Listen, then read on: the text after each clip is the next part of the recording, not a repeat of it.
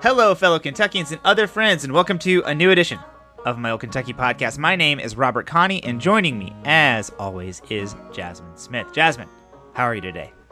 I'm doing well, Robert. How are you? I'm doing pretty good, I guess. Uh, we have a guest this week. It is James Kay. He is the judge executive in Woodford County. Uh, he he's been in public service for about eight years. He spent three, well, I guess two and a half terms in the Kentucky House of Representatives, then transitioned to the Woodford County Courthouse.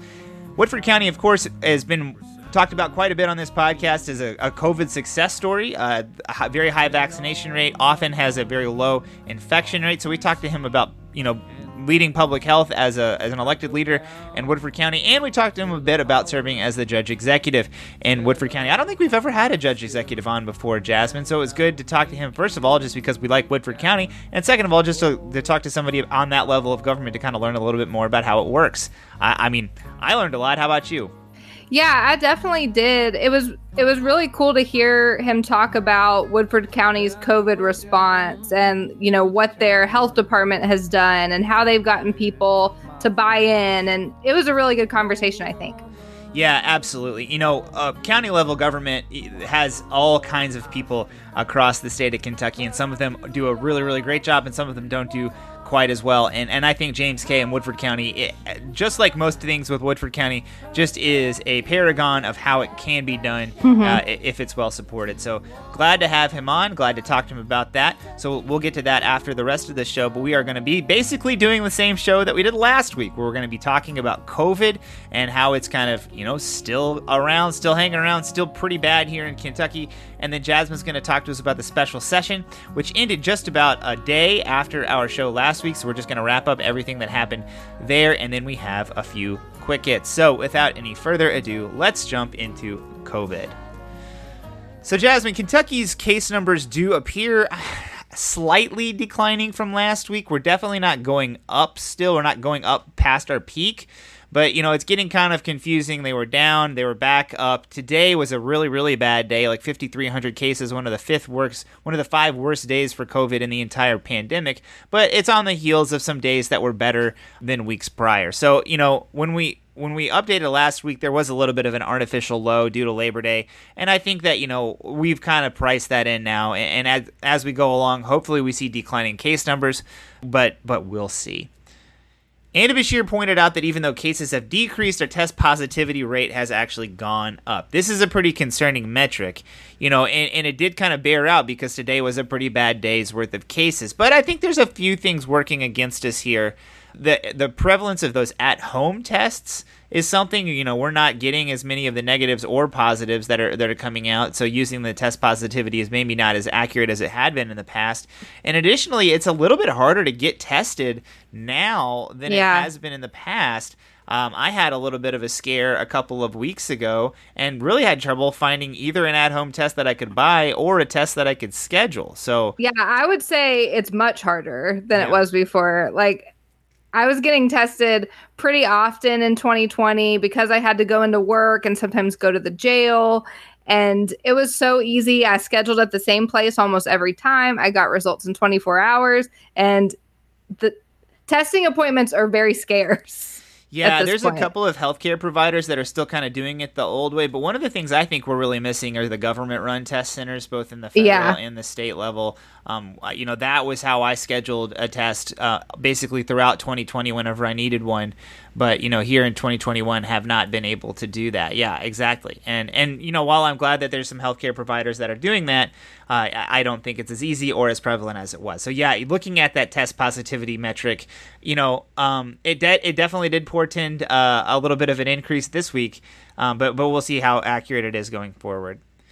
Right now, there's only one Orange County in Kentucky, but but several counties have seen significant decreases in case rates. So I, last time I looked at the map was Tuesday. Yesterday, um, Rockcastle County is was the only county with more than 200 cases per 100,000 population, whereas you know a couple weeks ago we were looking at like several, like five or six, maybe even seven, eight, nine, ten counties that had more than 200 cases per 100,000 the hottest parts of the state have stayed pretty constant. We, we are still looking at southeastern Kentucky and, and the western coal fields. Uh, you know, southeastern Kentucky has nearly two dozen counties with between 100 and 150 cases per 100,000. Uh, and, and, the western coalfields have about half a dozen counties in that same category. Uh, that's still really bad. Those places are still really, really hard hit and are really, really bad shape. But those places were, were a lot higher. You know, they were at 200 cases per 100,000 not too long ago. Um, as of last Monday, Louisville saw its second week of sustained decreases in, in COVID cases. Louisville's down to 2,900 cases, uh, and, and, it really appears that the peak in Louisville was two weeks ago at 3,900. Now, if this holds, that would mean that Louisville and Jefferson County never did reach the winter peak, which I think is very good. You know, we were a lot of places across the state have really eclipsed that winter peak in terms of the number of cases, but Louisville, you know, we got really close. Um, but I think the prevalence of vaccines and uh, you know just mitigation measures really was able to cut the top off the delta delta increase that so many other places had. So Louisville deaths have also started decreasing, uh, and, and, it also that's a huge sign because it's possible that the current increases in cases only resulted in a maximum uh, of 29 weekly deaths, and that's a lot, and it's really tragic if if you had a family member or somebody you knew was in that 29. But it's worth mentioning that in the winter, 60 people died during a few weeks. Mean, more than one were over 50. I, I, I mean, we were talking about four or five weeks that were more than 50 deaths. So you know, if that was our peak and you know our case peak was uh, just about the same as the winter. That really shows that that you know vaccines really do matter in terms of defeating uh, COVID when it comes to death. Uh, you know, Daniel Desrochers, the reporter from the Lexington Herald Leader, skipped town. Now he works in Kansas City, and he was the person that was maintaining a really great dashboard for Fayette County, and he's no longer doing that. So I'm stuck using the Fayette County Health Departments, which again are just those images, and I cannot tell you the exact number, but Fayette County does appear to be seeing a decrease, uh, and, and it also appears as though Fayette County did not reach its winter peak either. The hospitalization metrics are nowhere near as happy as the case rates, even though the case rates are a bit of a mixed bag. Uh, the hospitalization rate has yet to start decreasing. That's very troubling because cases are very high. We are at a peak, and while it does look like we probably have leveled off, we need to really start decreasing because there is so much stress on our healthcare system. And, uh, you know, we are in real danger of some really bad outcomes for lots of things if we don't start seeing the hospitalizations go down for COVID. So, our vaccination effort does show some signs of slowing down, and that's not great looking at our 14 day average, which accounts uh, for some of the odd reporting around Labor Day, you know, our seven day average has been all over the place, up and down, because we missed a few days and then we priced in a few other days. So, you know, we had. Uh, it's weird. Anyways, don't look at the seven day metrics. The 14 day average accounts for some of that, uh, and, and, it's kind of moved from about 7,500, which is wh- which is where it was at for several weeks, and it's down to about 6,700. That's that's bad. There are a lot of reasons this could be the case. Uh, one of my theories is that we're running out of people to vaccinate in the counties where our current campaigns are working well. Um, looking at the population of people who've gotten one dose who are more than 12 years old, so that is people who are eligible to get the vaccine. Franklin and Woodford counties are at 88 and 87 percent. So we're having James Kay on the show uh, to talk about Woodford County. I mean, if you talk about the people who are who are you know able under the FDA's rules to get the vaccine, there's only like 11% of people left in Woodford County who are able wow. to get it. Um, so those are the people, obviously, who've been responding really well to the current campaigns, uh, and you know, there's just not many of them left. Uh, Fayette and Boone County uh, are are also above 80%, so that's something to celebrate as well. Perry, Hardin, Anderson, Kenton, Scott, Campbell, and Boone are all above 70%. And Jefferson is too. I forgot to put us in there. So, you know, 70%, pretty good in terms of. I, I mean, I think that that was kind of more along the lines of what I was thinking whenever vaccines first came out that we would have about 30% of people that would be really resistant to vaccines and that's about the population left who hasn't got it who is eligible to get it. So so that's that's what we're looking at here you know, we have some seen some significant increases in vaccinations in other places that have not yet even achieved a 50% vaccination rate. You know, Eastern Kentucky has a few. Johnson, Magoffin, and Breathitt County all uh, have really significant rises in vaccine vaccinations over the past couple months. So I, I, I think that that might mean that whatever the new uh, messaging that we have around vaccines is kind of starting to take hold. So that's good. Uh, let's hope it keeps up and that those places in Eastern Kentucky, which are being hit so hard by COVID, will have some protection there for them I did want to kind of shout out something I saw on the Herald Leader. Uh, an Ohio Valley wrestling match in Clay County is going to feature a wrestler getting his vaccine during intermission. Uh, and, and, there will also be a drawing for fans who, who get vaccinated at the match. You know, this is one of those efforts in Clay County that's been put together by Robert Stivers, um, the Senate president, who, you know, this is a better idea, in my opinion, than a pizza party. That's let's hope it works out. Let's see uh, if the folks there in Clay County, which is one of the most hard hit places in Kentucky, uh, do do get their vaccine. Yeah, I was actually, if you didn't already know about this, I was going to tell you about it because I heard about it on Kentucky Sports Radio because Matt Jones is a an owner of Ohio Valley Wrestling, and he talked about that, and he said that you know while the one wrestler is going to get vaccinated in front of everyone else, there are a bunch of other wrestlers that are also going to get vaccinated at the event. So I think this is a really good idea, and I think it'll be interesting to see you know if a lot of people decide to get vaccinated from attending an event like that. Yeah. Yeah, that was kind of a crazy story. Uh, just kind of off topic slightly about uh, Matt Jones and um, Ohio Valley Wrestling. Do you know who his partner was when he bought OVW? Craig Greenberg. Craig Greenberg, yeah, somebody else who gets talked about on the show quite a bit. so, yes, uh, a potential future mayor, owner of Ohio Valley Wrestling. There you go. Um, okay, so you know, Jasmine, you're going to get to the special sec- session here in a second, but uh, a bit of a spoiler alert: the uh, legislature decided to re- remove the statewide mask mandate for schools, and that forced the individual school districts to kind of decide whether or not to enforce a mandate on their own. You know, I, uptake of the mandate has been significantly better than when school first went into session. But it is kind of clear that the places where mask mandates are in effect are, are kind of the places where vaccines are already in heavy use. And or I will I would think that we can now switch that to say the reverse. The places that still haven't instituted a mask mandate are places where COVID is ravaging uh, the, the the community the worst. Um, yeah, you know, local governments have to take this uh, pandemic seriously, and the ones that aren't are facing serious, you know, case increases. And those are also kind of the places that don't have mask mandates. The School Board Association, the Kentucky School Board Association, has been tracking which districts have mask mandates. Wednesday morning, 64% of school districts have implemented mask mandates, and I saw they just updated it before we started recording, and I think it's up to 71%.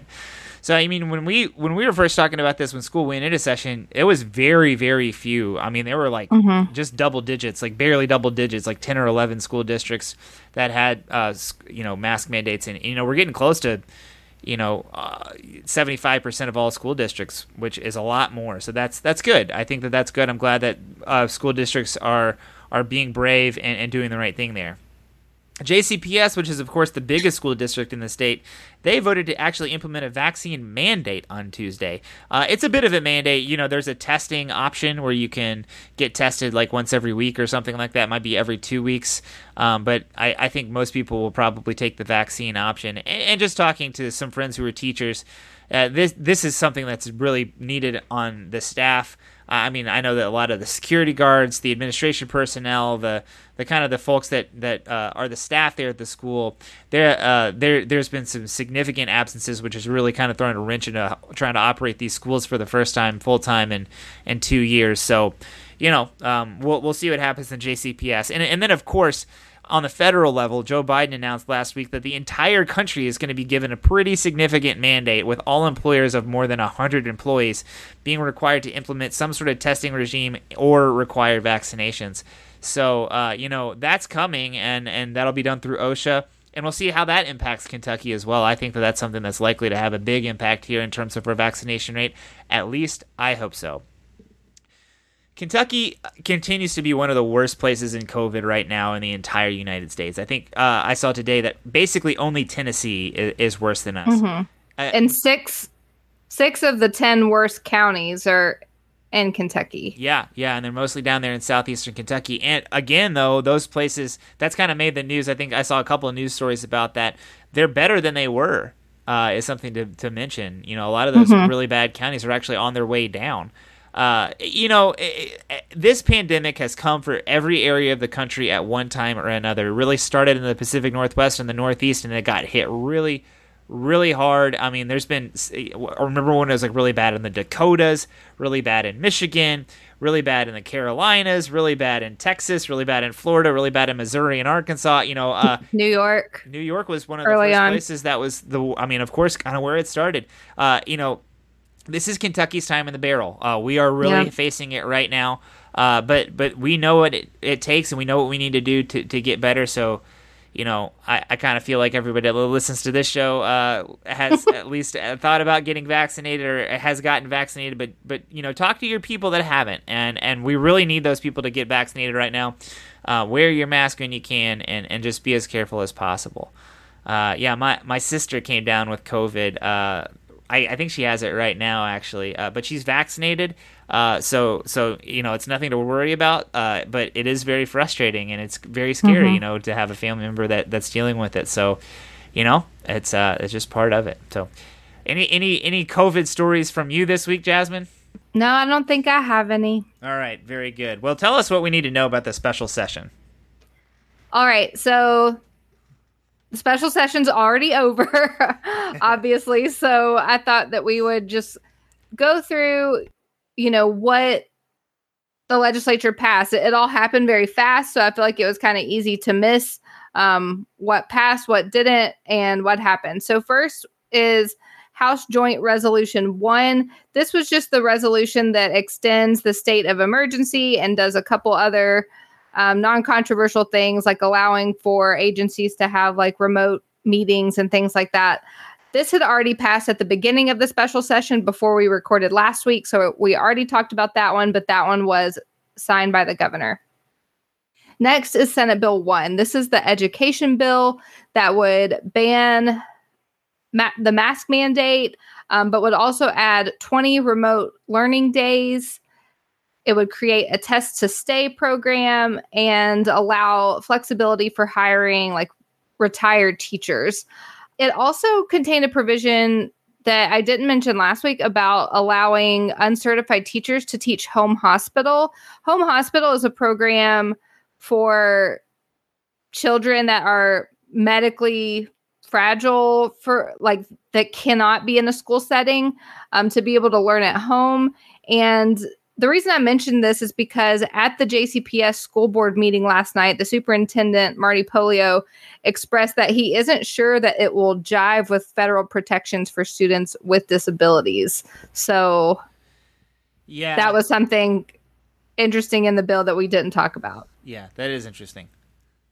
So, Senate Bill 1 passed the Senate 28 to 8, and it passed the House 70 to 25 after, like we talked about last week, it initially didn't pass out a committee. The committee met again later in the day and voted for it, and it easily passed. And then the pa- the House passed it seventy to twenty five. Um, only two Republicans in the Senate voted against it. Alice Forgy Kerr, and I note that because she's not running for reelection. Right. Um, and Brandon Smith also voted against it and said he didn't think it included um, enough flexibility with the 20 remote learning days. And last week, we talked about the confusion around like what the 20 remote learning days meant and like we weren't even sure about it and it does seem that it is 20 remote learning days per district and so a county that only has a couple school buildings, they're going to have more flexibility than JCPS or Fayette County, who has a lot of school buildings. and it's going to be hard to divvy those days up. Yeah, to me, this just really reeked of non. I mean, just you clearly weren't even considering what might happen in Fayette or Jefferson County. Yeah. Uh, when you're passing something like this, like this at this point is is basically irrelevant to JCPS. There's no way. I mean, what are they gonna? Are they, are they gonna like? I don't know. It just doesn't make any sense for us at all. Uh, yeah, and I think, I mean, I, the bans on mask mandates are are probably the worst thing that came out of this, but. I I think that along with that, this is like the the biggest failure of the special session. Like the governor had to do this because the legislature tied school districts' hands by keeping them from doing NTI. We had a special session to give them that flexibility after seeing how many districts were in quarantine after just a few weeks into the school year, days into the school year. And this is what they came up with. That's really frustrating to yeah, me. Absolutely. Uh, and and Jasmine, you mentioned uh, that Senator Forgy and, and Senator Smith voted against it. Killian Timoney is the only person in the House who voted against it. Yeah, Republican. Yeah, uh, who was? I mean, you know, interestingly enough, they ended up not needing his vote, but voted against it in committee and then changed his vote to get it to the floor just to vote against mm-hmm. it. So, right you know, there you go. All right. Um, Beshear issued a line item veto of the bill, which was the ban on mask mandates, but it was overridden on late, late on Thursday night. Um, though there was a question about whether he could even issue a line item veto for this bill, but they kind of just passed over that and just went ahead and overrode it anyways. It was it was approaching midnight quickly. The, the path of least resistance, yeah. Um, the bill also passed with a committee substitute that removed language about vaccine incentives, um, and then it changed some language about rehires and hiring critical critical shortage teachers. And you know, this was the bill where tons of floor amendments from both caucuses had been filed, um, but they all failed. They, you know, the legislature didn't suspend didn't vote to suspend the rules to hear the floor amendments. Right. Yeah. The uh, I think the retired teachers thing is going to be. I, I think that that's kind of an underrated part of this bill. Yeah, I I think it's one of the better parts of it. yeah, I think it's really going to allow for a significant amount of flexibility for a lot of school districts. It is kind of a hassle if you want to go back into the, the classroom as a retired teacher, and there's all kinds of reasons for that.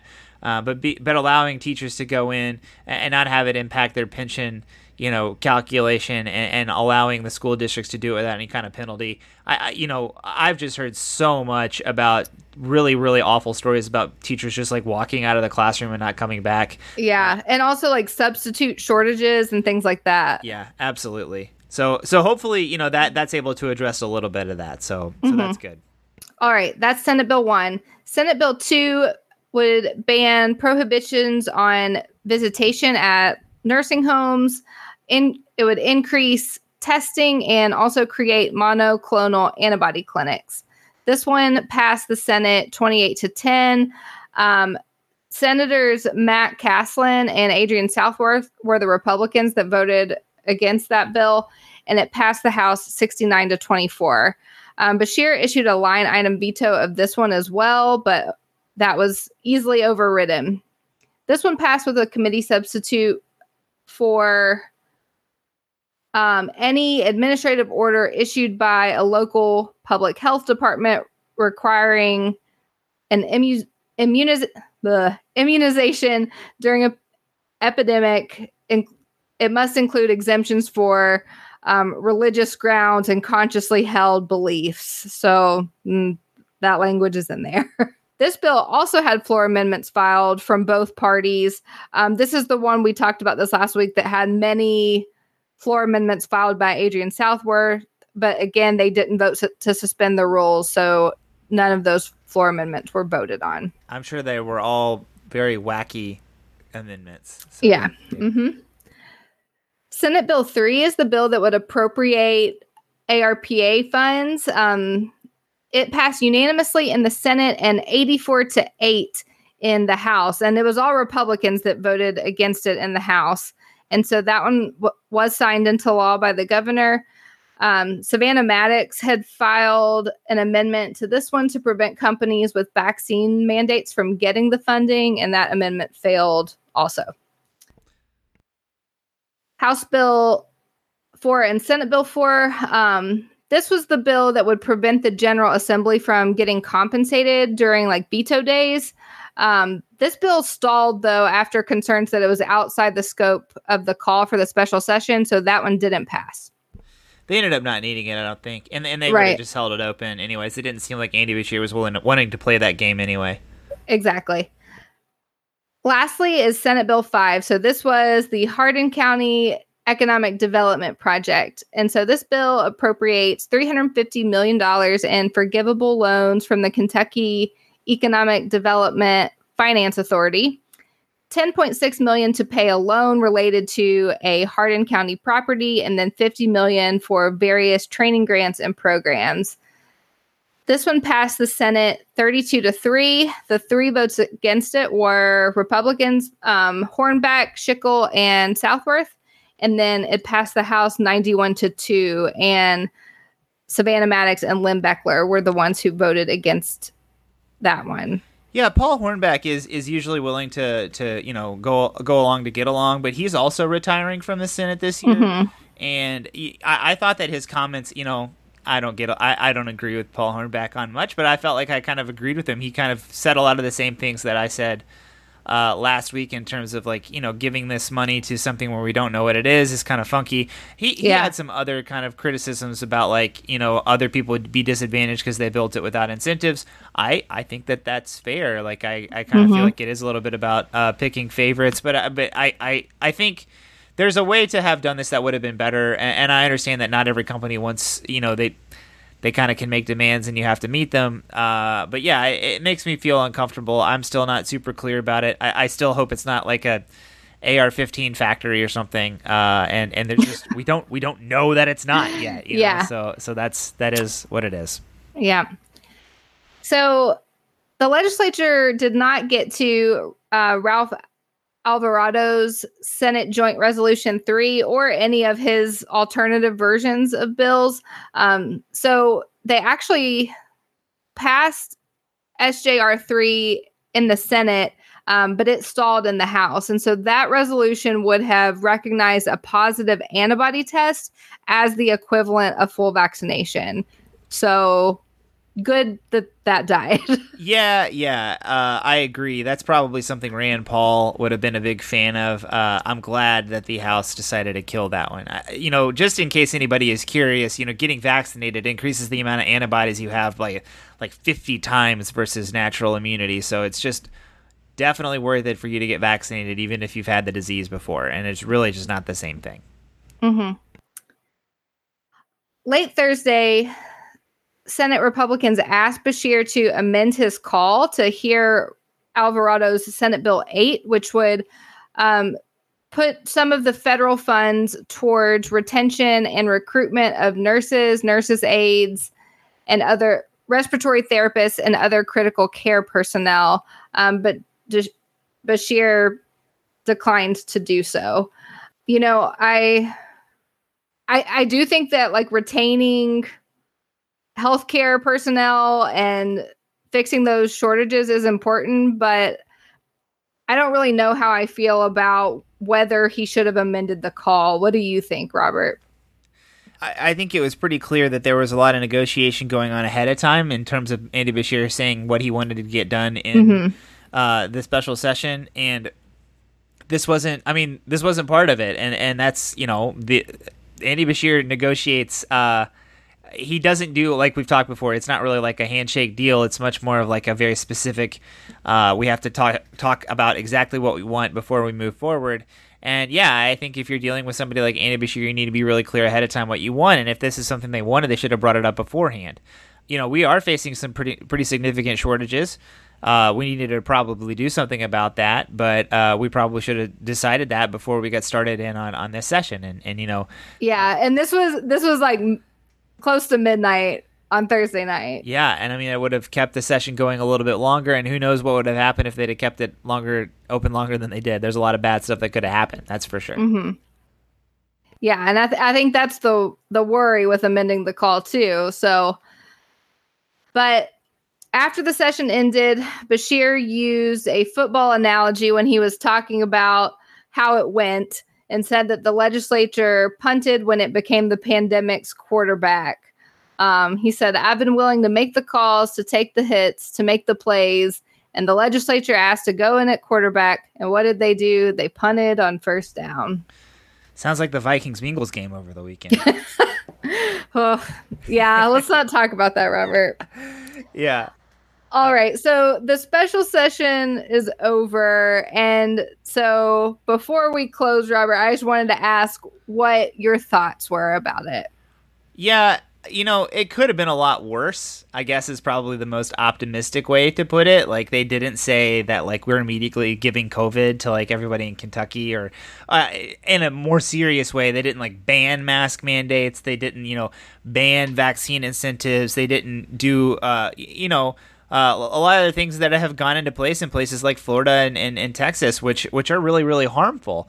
Um, but at the same time, they definitely didn't do what needed to be done to protect Kentucky. And, and Kentucky was in a better place before the special session happened. It, when Governor Beshear was in full control of pandemic response, we were responding to the pandemic. And since the legislature gave themselves power to, you know, legislate away those powers that Governor Beshear has, we are worse off. They could have made it. They could have made it much, much worse than they did.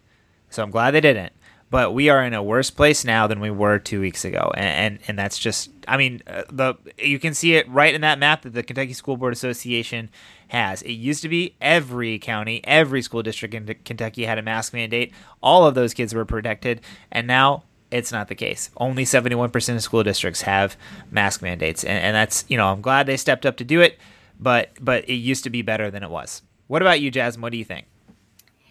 Yeah, I agree. I was I was pretty disappointed. I think for some reason I was hopeful that after the loss at the Supreme Court, when the governor issued the call for a special session, that maybe he'd had since he was issuing a call. I thought he might have had a good compromise with Republicans. And and it is a compromise I guess on a lot of levels because there are some re- some good things in these bills, but I I don't know. I thought they might leave the mask mandate for schools in place, um, and that's clear. It's really disappointing that they didn't. Um, but it's also a little disappointing to me that they didn't work out some of the kinks in these bills, like the 20 remote learning days per district and, and things like that. They could have they could have been a lot better had they put in more time and didn't like rush through them. Um, so I, I am a little disappointed, but there are definitely things that good things that came from the bills, I guess. Yeah. Yeah, I mean, the, you're exactly right about the 20 remote learning days being a, an example example of the, of the, worst parts of this special session. I mean, because you had Louisville legislators that were just saying this is not going to work for JCPS. This is not going to work. We cannot do anything like this uh, and make it make sense. And yeah, that basically fell in deaf ears, and they just ignored it. They chose to ignore it instead of fixing it for you know, uh, JCPS has probably one in five students in the entire state, and and that's unfortunate that they decided to go that direction. So, yep. All right. Well, that was a special session. Uh, Jasmine, thanks for all that information. Uh, I felt like I followed it pretty closely, and yet I still learned things. So, thanks for all of that. Uh, a couple quick hits before we get out of here. Workers at Heaven Hill and Bardstown have voted to strike over a new scheduling plan that the company wanted to implement in the new contract. So, I, the from my reading of it, workers had been required to work weekends during the pandemic, which was something new. They had not been required to do that before. Uh, and basically, the company wants to add that to the, the regular contract. Uh, it wants to keep that in place. Um, the workers did not want to do that and didn't feel like the deal they were getting was fair. Um, so they're going on strike. So both sides do continue to talk, but solidarity to the workers, uh, and, and I hope they get what they're asking for. And if that means no working on the weekends, I hope it means that that's what they get. Uh, the only other quick hit I had was also that EMW Surgical Center, which is Kentucky's uh, one of Kentucky's last two abortion clinics, had a, a safety zone placed around it on Wednesday. Uh, the 10 foot safety zone prevents patients and partners from being touched by protesters who often harass people entering the building. There's a really significant fight in the Metro Council for several years. Big, big thanks to Cassie Chambers Armstrong and Jecorey Arthur for pushing this through. There's a little bit of drama about this happening uh, yesterday, which was Tuesday. They put it, they striped the uh, the part that they put the the safety zone in place, uh, and then they got rid of it, and everybody kind of thought it might have been vandalism, but it was really that they uh, made the lines too far apart from one another. So um, glad glad it wasn't vandalized on day one, uh, but uh, you know, but it's there now, and, and and that's really what matters. So good news there. Did you have any quick hits, Jazz? Um, the only one that I can think of is that Kelly Flood yeah. announced that she would not be running for yeah. reelection. Yes, uh, Kelly Flood, one of my favorites. Uh, I, I, uh, whenever she announced her, uh, whenever she put her announcement on uh, social media, I said, you know, um, I haven't voted for that many uh, state reps in my life, but I've always been gl- glad that Kelly or Kelly Flood is on that list. Um, that is a district a little bit like Louisville's the 34th here in Louisville, where there are a lot of Democrats who do a lot of really good things. So you know, Kelly Kelly Flood has been an amazing representative for more than a decade. Um, but I'm I'm kind of excited to see who who comes up next, and, and, I'm sure there'll be a really exciting and dynamic person, a great addition to the House of Representatives. So we'll see who that is. But best of luck to to Kelly Flood as she moves on to whatever is next. I guess she's uh you know in her Unitarian ministry that she does there. Um, so good for her. All right, let's get to our interview with James Kay. James Kay is the judge executive in Woodford County. He was first elected to this position in 2018 after winning election to the Kentucky House of Representatives three times.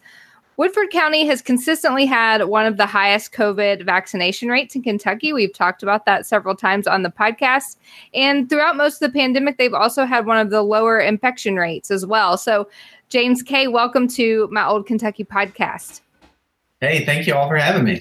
Yeah, we're very excited to, to share this time with you. So, you know, along with uh, I, is Franklin your neighbor? I don't know. They're they're very close. Yeah. Woodford and okay. So, uh, along with Franklin County, which has Frankfort, Woodford County uh, has a COVID nineteen vaccination rate that's significantly higher than the rest of the entire state. So, you know, we've talked at length, many counties are struggling to achieve that 50% vaccination rate, and Woodford County is approaching like 75%. So, uh, tell us, how has Woodford County been able to achieve, you know, this level of vaccination? Yeah, so you know these these things really matter. Uh, who's in your county, and and we have a lot of great people in Woodford County, but but we've set the tone uh, not only in county government from but from our health department leadership from the very beginning of the pandemic that we were going to take it seriously, uh, that we were going to provide our citizens with unbiased, uh, open data and information from our health department, and I think we've built a level of trust with our citizens that we're not trying to push an agenda, a political agenda. We're, we're simply trying to get through this in the best way to keep people healthy, keep our schools open, keep our economy open, and uh, keep people safe, healthy, and alive. So I think people have bought in. So you mentioned your public health department there. Uh, you know, that's obviously those are those are professional people that work with the government, no matter who they are. And you're obviously an elected official. Tell us a little bit about that relationship. You know, how have you been able to work with those professional folks to provide the leadership that you guys need to make sure that Woodford County stays safe? So Robert, I didn't know this, um, but the judge executive typically serves as the chair of the Board of Health. I knew that the former judge executive, uh, a guy named John Bear Coyle, did that before me. But that opportunity was kind of presented itself, and they were like, "Do you want to be the chair of the board of health?" This is 2019, pre-pandemic. Yeah, sure, of course. I love to run meetings. I like to have a gavel. Yeah, I'll be the chair. Enter global pandemic, uh, and I, I actually am very fortunate that I was in that position because it really helped marry county government and our health department, and we were on the same page. And we work really closely with our cities. So all of our local governments and our health department were hand in hand from day one. Our health department held a COVID 19 meeting, it was a coronavirus meeting in early January of 2020. That was well before it was on the radar. And, and people were like, Are we, are we really worried about this? And you know, ironically, we're like, nah, but if it happens, right? And so um, we are really blessed here to have a top notch public health director. Her name is Cassie Prather. She has come up the public health ladder. She started at the very bottom of the totem pole. Now she's a health director. And um, she, she had epidemiological training. She has done contact tracing. She's done everything you can do in a health department. So she knew when this happened how to jump on it and tackle it and get the public uh, braced and ready to to fight a pandemic. Yeah, that's awesome. Uh, and and you know that's a I've been consistently impressed with uh, the performance of Kentucky's county health departments throughout this. And I will say, though, uh, Kentucky does have its fair share of leaders in the political sphere, both in the legislature and at the county level across the state, who, you know, have been caught spouting misinformation and lies about COVID 19. But, but I do think it's fair to say that just about everybody who's a leader in the state uh, are at least encouraging people to get vaccinated. But uh, the folks in Woodford County, like you mentioned, you know, you have some good folks who are actually listening. Uh, you know, tell us what you guys as leaders in Woodford County have done to build and maintain like that trust in government that seems to have eroded in so many other places. Well, I appreciate you letting me tell that story because again, it, it began it with that January meeting and everybody got on the same page.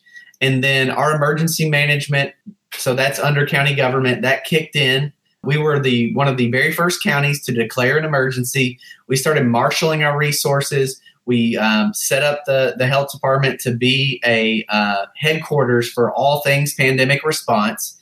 And you know, everybody at the beginning, if you remember, thought you know two weeks to flatten the curve. So we thought we'll be out of this in a month or two. And and the best part about about that is is we've just expanded that footprint. And so the the health director and myself we went on Facebook Live uh, in person at the time, and we had a, our first update to the community. We have done those every week and sometimes bi weekly. For example, we announced the first case, we announced our first death, unfortunately, but we brought all this information to our citizens in real time. And each week we would talk about the case counts, but we would be very, very, there was no editorializing. We didn't insert our own opinions. We just talked about what we knew. And, and that one of the things you learn about it as a county judge is that you have so much more information that people don't know. So the more that you can share that information, they realize like you're not keeping it from them, you're not twisting it, you're not spinning it, you're just you're just sharing that with the public. So we were one of the first counties to give free masks to all citizens when we made masks free, that that brought down that level of so, some of the some of the politics of it just seemed to be diffused because anybody could go to our health department and get a KN95 mask or a, a cloth mask made by our detention center.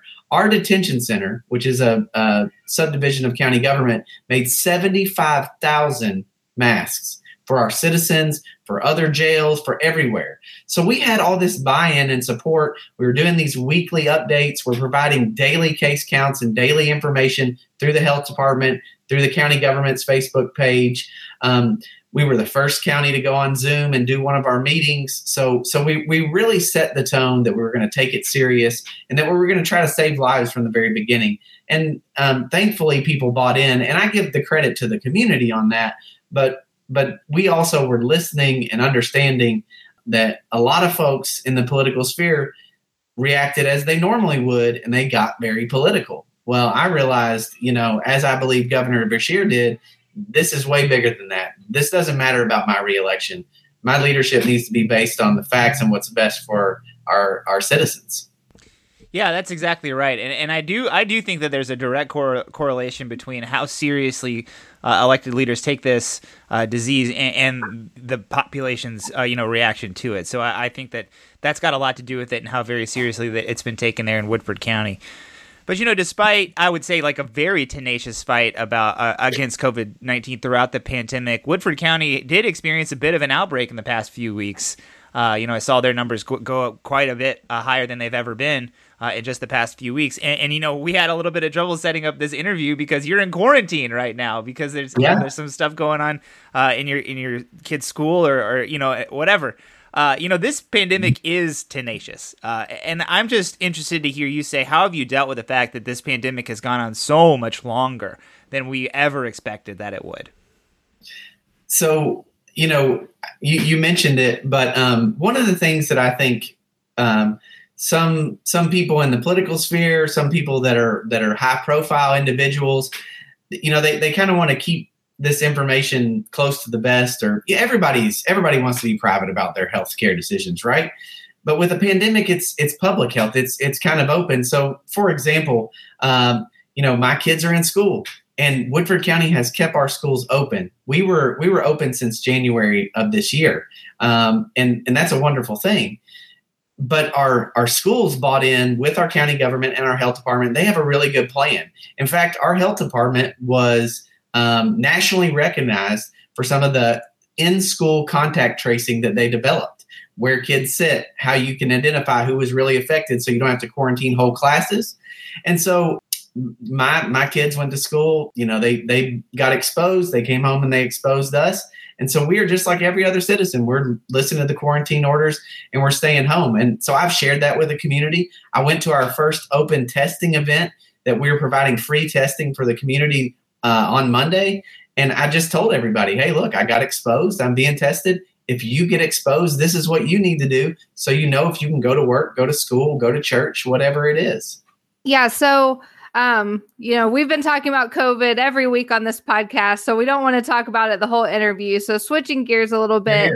Um, you moved from the state legislature to the county courthouse a few years ago, a move that several Democrats in the legislature have attempted. Tell us a little bit about that transition and how you're experiencing the difference between being a legislator and serving as a judge executive. So I think people have this idea when you're in politics that and you're a politician that you have all these ambitious goals and and I I readily admit that I know a lot of folks in the arena they want to be governor, they want to be this. I never thought about being state representative ever. And our state representative stepped down. I had my own law practice. And so I was my own boss, so I could take off the campaign. And um, I had support from the community. You know, the 56th district is a Woodford County centric seat. Uh, Woodford County is two thirds of the district.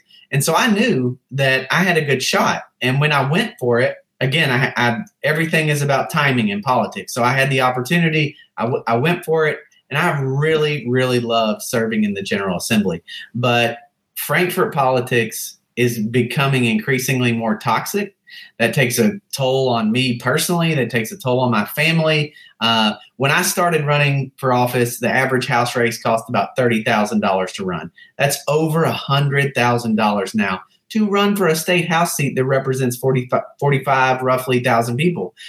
The money in politics is absurd. The toxicity, you know the the self interest, the special interest, the self dealing that goes on in Frankfort. I mean, we've got a mess there. I I worked hard to try to raise issues and and make things happen and and be a voice that could you know at least elevate some of the issues I thought were important. But at the end of the day, I don't want to be. I don't want to play that game. I wanted to come home. I wanted to be close to my young family. Um, and my judge executive at the time, I mentioned him already. He was a beloved figure named Bear, and he called me in his office one day, which is now my office, and he said, um, "James, I want you to run for for judge executive." And I had never thought about that, just like I had never thought about state representative. Um, and I realized that was going to be a great transition for me, and so I ran for it. The people of Woodford County supported me, and uh, here I am. Uh, the judge executive's job is a day to day job.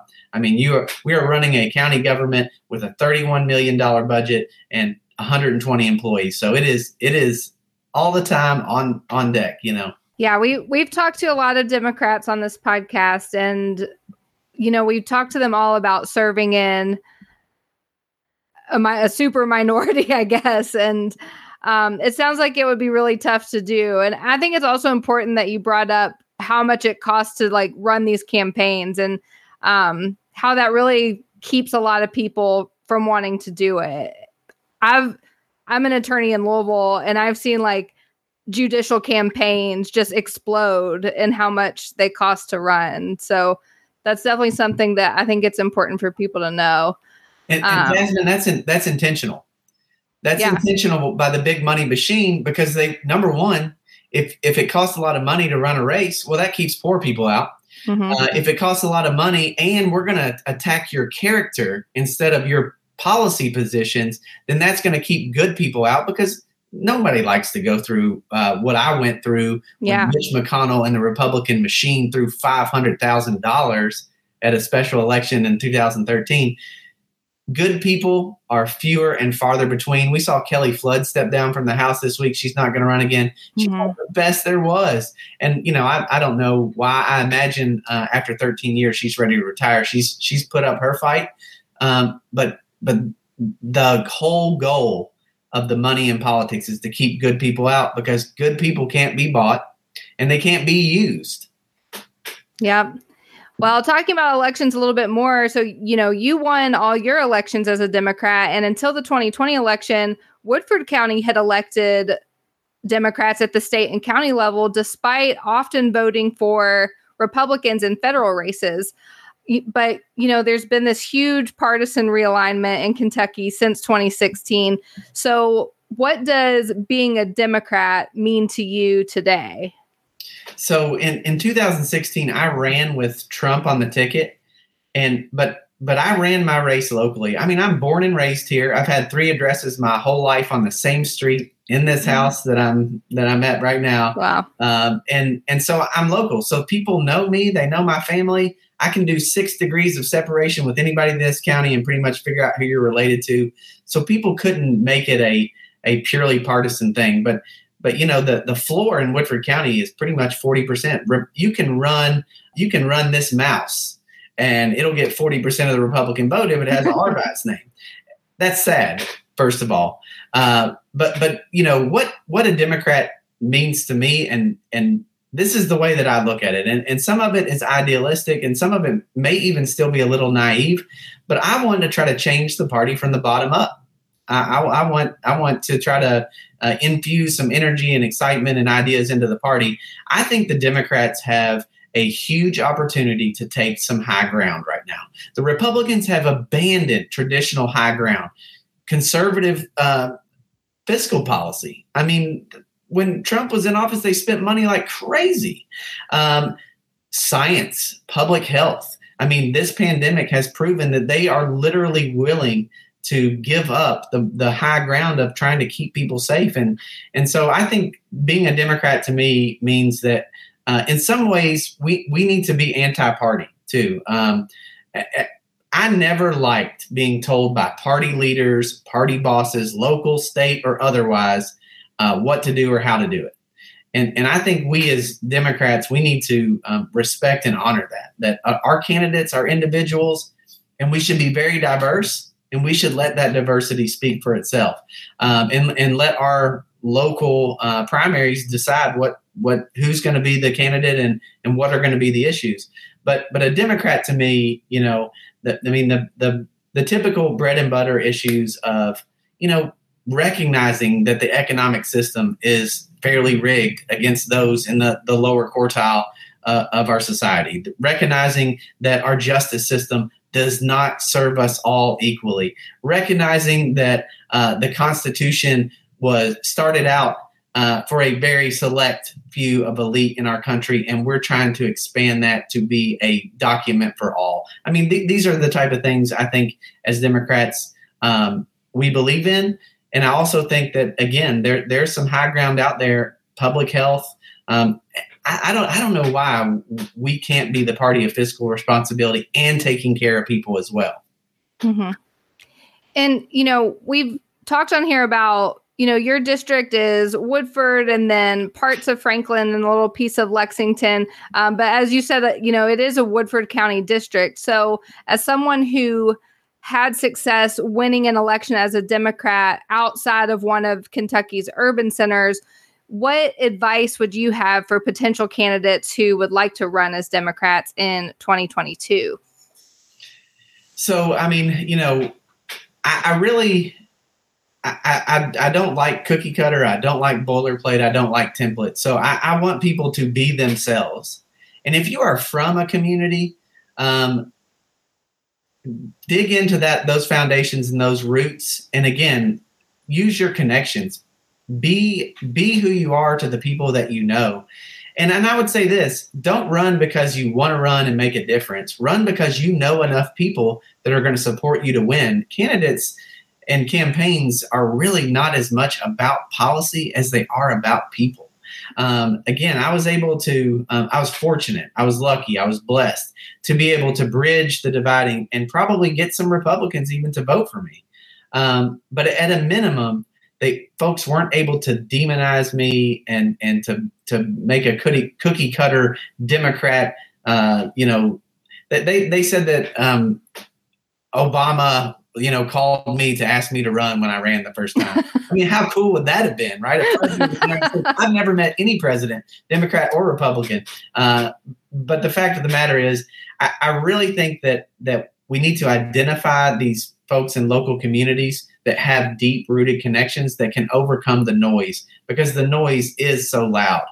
And that's very true. And, and I, I, completely agree with you about your, you know, campaigns are much more about mm-hmm. people than about issues uh, most of the time.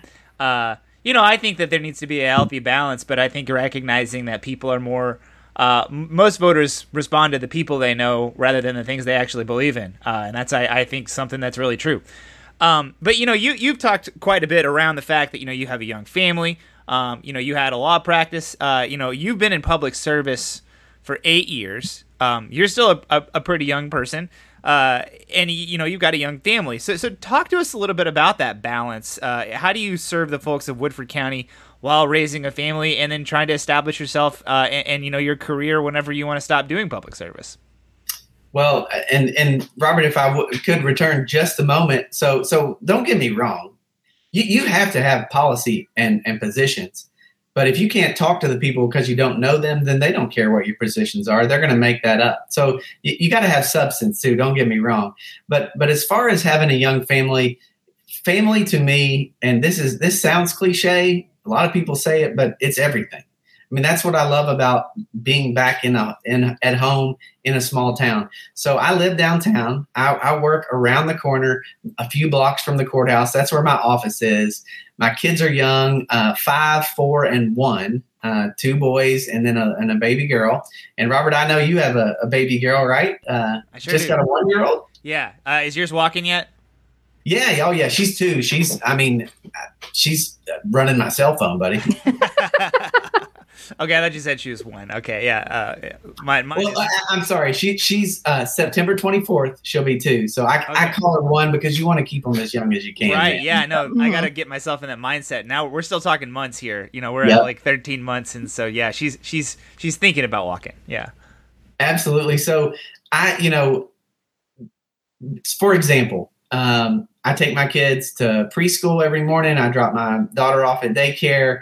I come back, I go to the courthouse. Inevitably, I've forgotten something, right? You know, and so I, I just hop in my car, go home, get it, take it to wherever I need to go. And these are things where I get to interact and I get to see my family and be around them so much more than if I was plugging away eight hours a day in the law office in Frankfort and then doing all the responsibilities uh, you know, January through April as state representative, you are out. You're out of pocket mm-hmm. if you do the work and you do it right. And so for me, you know, I, I put in a ton of hours here in the community as judge executive, way more than I did state representative. But I can easily always just come home and be around my kids and my family. And at this time in our lives, Robert, you know this. I mean, th- this is so wonderful. No matter what's going on, I come home and those smiling faces, even if they're crying, it's wonderful. You know, it's it's just a wonderful thing. So I, I couldn't do it in any other any other position unless I was going to run for another local office. Uh, but but being home and literally being physically located here in Woodford County all day long is is a blessing. Yeah, it sounds like you know you're in the perfect position for you right now, and I, I think that's something that's important too. Is if you want to be in public office, also finding like the right fit for that as well. All right. So before we let you go, how can people learn about you and how can the folks in Woodford County support you as we move forward towards 2022? Sure. Well, I will take the opportunity on my old Kentucky podcast to announce that I'm running again for judge executive. All right. County. Nice. Um, everybody around town knows it because I tell them that, but I have not made that official or public. But but uh, I, am this is my first podcast as well, so I'm I'm truly honored to be on here. I think it's great. But but if people want, you know, um, I, I would encourage folks check out what we're doing in Woodford County. Check out my Facebook page at Judge Executive James Kay Check out the Woodford County Health Department Facebook page. Uh, check out Woodford County Government's Facebook page, which didn't exist before I was Judge Executive. And our website um, is full service. It's it, it can give you all the information. Um, I've, I've, got a website, votejameskay.com. My campaign really isn't up and running because I'm focused on my family and government, but it will be uh, soon. So, you know, I'm, I'm on Twitter. You can call me. My, my cell phone's out there. If you live in this community, you can come to my door. So, um, yeah, that, that's how accessible I am. Well, it may be your first podcast, but that was our first podcast campaign announcement, I think. yeah, we had to word it kind of funny because we didn't know if you're running for reelection or not. So now, now we know. Yeah, that's great to know. Uh, yeah, and and it's good news because we really do think that you're doing a great job out there in Woodford County. We think that everybody in and uh, you know Versailles and Woodford County uh, has always been a very impressive place to us. A lot of good folks have come out of there and represented that community, um, and, and it certainly has good leadership, and it deserves more good leadership. So happy to hear that you're doing that. Uh, best of luck and thank you for joining us. And thank you, Robert. And I think we were at UK at the same time. I kind of admired you from afar. You might have been a few years behind me, but uh, you, are an am- ambitious guy, and and and I, I, remember you back in those days, man. You, you, probably saw me lose a lot of student government races, so that's uh, yeah. I supported you, if Very I recall. Good. good, good, excellent. Jasmine, nice to meet you. You too. All right, Jasmine, how can people get a hold of us? They can find us on Twitter and Instagram at my old KY pod. They can like our Facebook page and listen to our podcast on the podcast app of their choice. We also have a newsletter that comes out on Friday mornings. You can subscribe to it at tinyletter.com slash my old Kentucky newsletter. And we have a Patreon page where you can support what we are doing for as little as a dollar a month. You can do that at patreon.com slash my old Kentucky podcast. And last but not least, we are part of the Demcast network. All right, everybody, thank you for listening, and we will see you next week.